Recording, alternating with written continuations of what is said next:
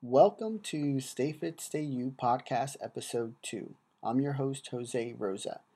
Throughout all the episodes of this podcast, I'll be stopping in to focus on giving you some quick tips to keep you moving forward. In today's episode of Quick Tips, I'll be talking about turning your task into everyday habits.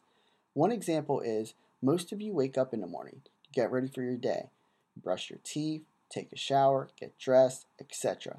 Something you may not see is that everyone accomplishes a task first thing. It's just such a habit of you doing it, you don't realize it. What I would like you to do is to add a different task in your day. This can be at any time of the day, but something that will make you feel accomplished, whether it be big or whether it be small. Doesn't matter, just a different task. Doing this will give your day that little push we all need at times.